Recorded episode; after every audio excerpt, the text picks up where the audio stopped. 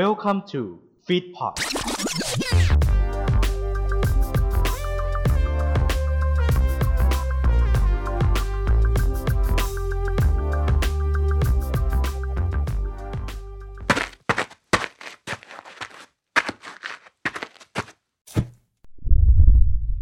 ไลติ n งพอดแคสต์จุดประกายไฟในความคิด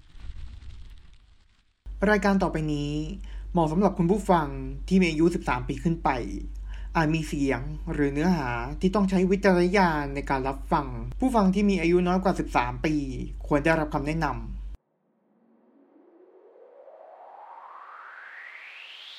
Okay, let's go. มีคำพูดร้อยคำที่เราจดจำเป็นคำที่ติดปากหากว่าพูดบ่อยๆ แล้วติดคำสร้อยจำได้ไม่ยาก จากคำพูดสุดชิคแล้วทำให้คนติดพูดกันทั่วตลาด ท่านจะไม่มีพลาดวิวัฒนาการของภาษาคนไทย จากคำพูดน้อยคำเรียงร้อยวลีจึงเกิดเป็นประโยค เริ่มตั้งแต่หัวโจกแล้วมาถึงวัยโจจนไปถึงวัยจิ๋วหากเธอรู้ความหมายที่ซ่อนมากมายเหมือนข้าเมืองตะหลิวอะด้วยภาษาคิ้วๆพูดกันชิวๆของวัยรุ่นเอ่ย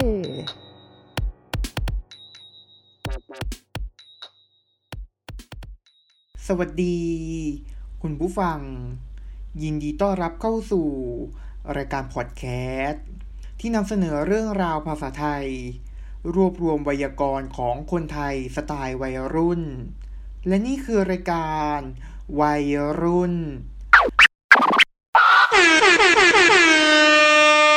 สำหรับวันนี้ วัยรุ่นขอเสนอคำว่า แรดคำว่าแรดที่สะกดด้วยสระแอรอเรือ ไม้เอก ดอเด็ก เป็นคำกริยา หมายความว่า ประพฤติตัวเหลวแหลก และประเจิดประเจิอในทางชู้สาว ซึ่งคำว่าแรด ต่างจากคำว่าแรดที่สะกดด้วยสระแอ รอเรือ ดอเด็ก ที่เป็นคำนามมีความหมายว่า สัตว์เลี้ยงลูกด้วยนมชนิดหนึ่ง หรือปลาน้ำจืดชนิดหนึ่ง ซึ่งในวัยรุ่นมักเขียนคำว่าแรดอย่างอ้อมๆว่า 11 รอดอ ที่สะกดไปด้วยเลขหนึ่งกับเลขหนึ่งรอเรือจุด ดอเด็กจุด บ้างก็เขียนกันอีกแบบว่า 66 รอดอ ที่สะกดไปด้วย เลข 6 กับเลข 6 รอเรือจุด ดอเด็กจุด ตัวอย่างประโยคเช่น เด็กสมัยนี้แรดมาก มีแฟนตั้งแต่อายุยังน้อย นอกจากคำว่า แรดแล้ว ยังมีคำว่า แรดเงียบ หรือแรดรบใน เป็นคำกริยา หมายความว่า ประพฤติตัวเหลวแหลกในทางชู้สาว แต่ไม่ประเจิดประเจ้อตัวอย่างประโยคเช่น ดาราคนนี้แรดเงียบทำตัวเรียบร้อย แต่เบื้องหลัง ปลี่ยนคู่นอนเป็นว่าเล่น ขอขอบคุณข้อมูลโดย พจนานุกรมคำใหม่ โดยราชบัณฑิตยสถาน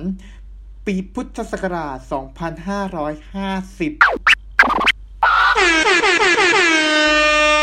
สำหรับวัยรุ่น รายการพอดแคสต์ที่นำเสนอเรื่องราวภาษาไทย ที่รวบรวมไวยากรณ์ของคนไทยสไตล์วัยรุ่น ในวันนี้ก็จบลงแล้ว สามารถติดตามรายการวัยรุ่นได้ทาง a n c h o r จุก Spotify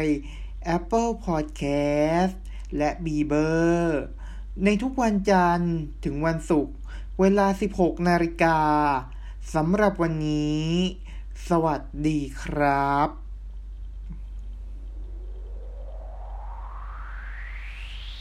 Okay, let's go.